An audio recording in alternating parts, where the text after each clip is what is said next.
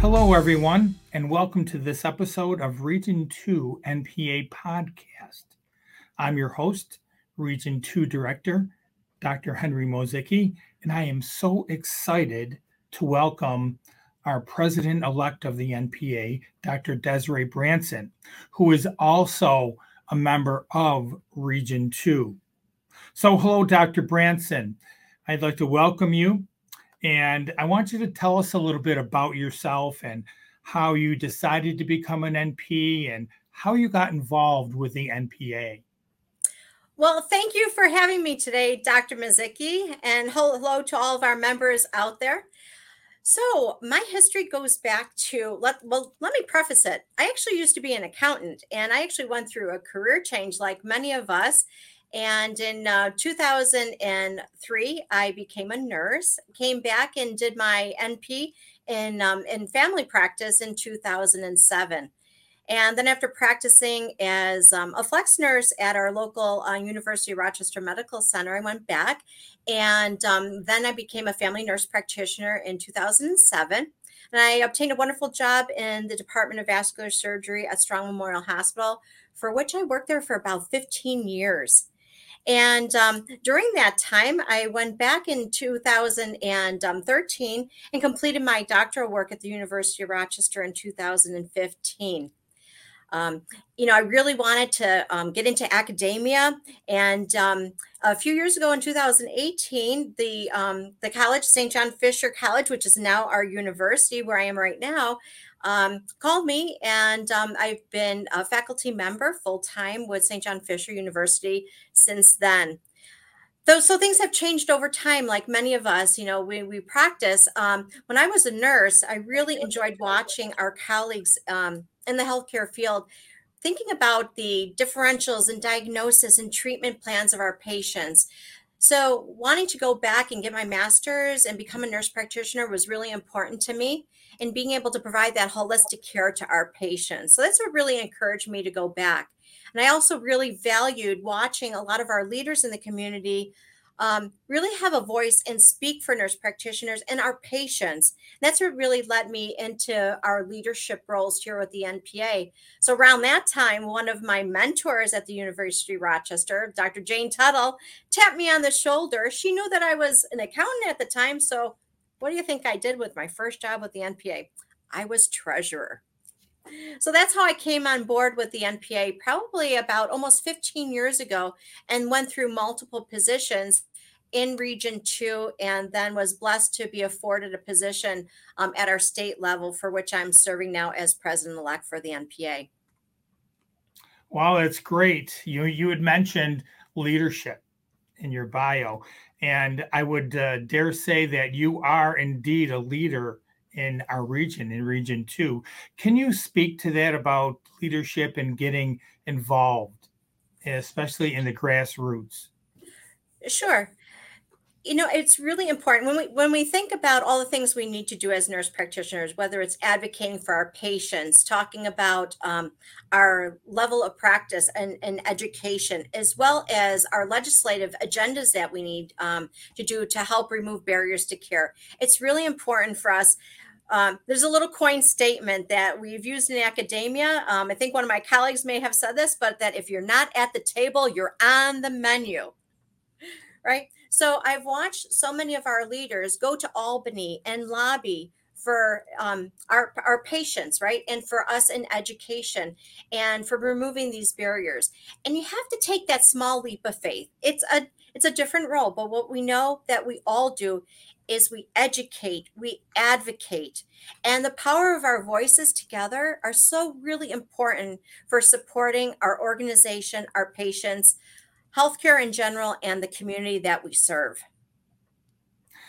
Can you tell us a little bit on how nurse practitioners can have a positive influence, a positive impact, not only on the profession, but also on our patients? Absolutely. Again, the power of that voice and having a sense of community um, for us as nurse practitioners is really important. What I've learned along the way is that, you know, we all work in our roles, whether it's as um, an advanced practice provider, in education, you know, whatever it is that we do. But when we come together as an organization, we have that larger voice. And together, right? Together, it's all about advocacy and coming together. We're able to remove barriers to care really relinquish those inequities for our patients and thinking about diversity, equity, inclusion, and healthcare. And then really taking our education to the highest level of our practice so that we can provide holistic care to our patients. You know, um, it's really those many voices we, we think about that make work easier, right? If we have the power of many voices. And um, the way we can do that is through membership of any nursing organization. Here, of course, we're ter- talking about the Nurse Practitioner Association with New York State and really to removing a lot of those legislator um, legislative barriers to care. Dr. Branson, with that being said, can you share a situation where you have made an impact professionally or with one of your patients? Yeah. Well, like everyone, every day, right? We work for our patients, for each other, for our communities. I think one thing that we all probably recognize, um, no matter what specialty area we're working in, myself, I'm a family nurse practitioner. Um, and one thing that I realized recently um, when we think about holistic care and our education and how it really encompasses a variety of patients, whether it's in a rural setting and an urban setting, during the COVID pandemic, which we are still in, right? Um, but early on, when we had such disparities and everyone was trying to come in as an emergent leader and still trying to provide that servitude as um, servant leaders in healthcare, I was able to flex my position very quickly. So, having worked in vascular surgery, everything changed during the COVID pandemic. I, what I did at the time was I joined the COVID task force at the University of Rochester, and I was able to very quickly serve our community, um, employee health, primary care practice, our colleges by joining that task force and opening up many clinics in our local area and being able to serve people those urgent needs very quickly. And ironically, also shifting things. Currently, I'm working for the Department of Anesthesia, um, Center for Perioperative Medicine. Um, so I'm able to flex my role and to service many people. And that's what we really need to do, right? In healthcare, where the healthcare environment is changing, it's very fluid. And as nurse practitioners, we're able to use our practice to service the needs of many very quickly. Thank you. Now, lastly, I'm going to ask you what does it mean to be a member of the NPA? Why should I become a member? Because again, together we can advocate for so many um, things that we need to serve for our patients in the community. And when folks start out, myself, I started out as a student. When I was first brought on board um, by my mentor, Dr. Jane Tuttle, I was a student. And the one great thing is when you come in as a student to the organization, membership has its benefits, right? We're able to work with preceptors and mentors. We have a wonderful guide on transition into practice. Then you're collaborating with people across the state.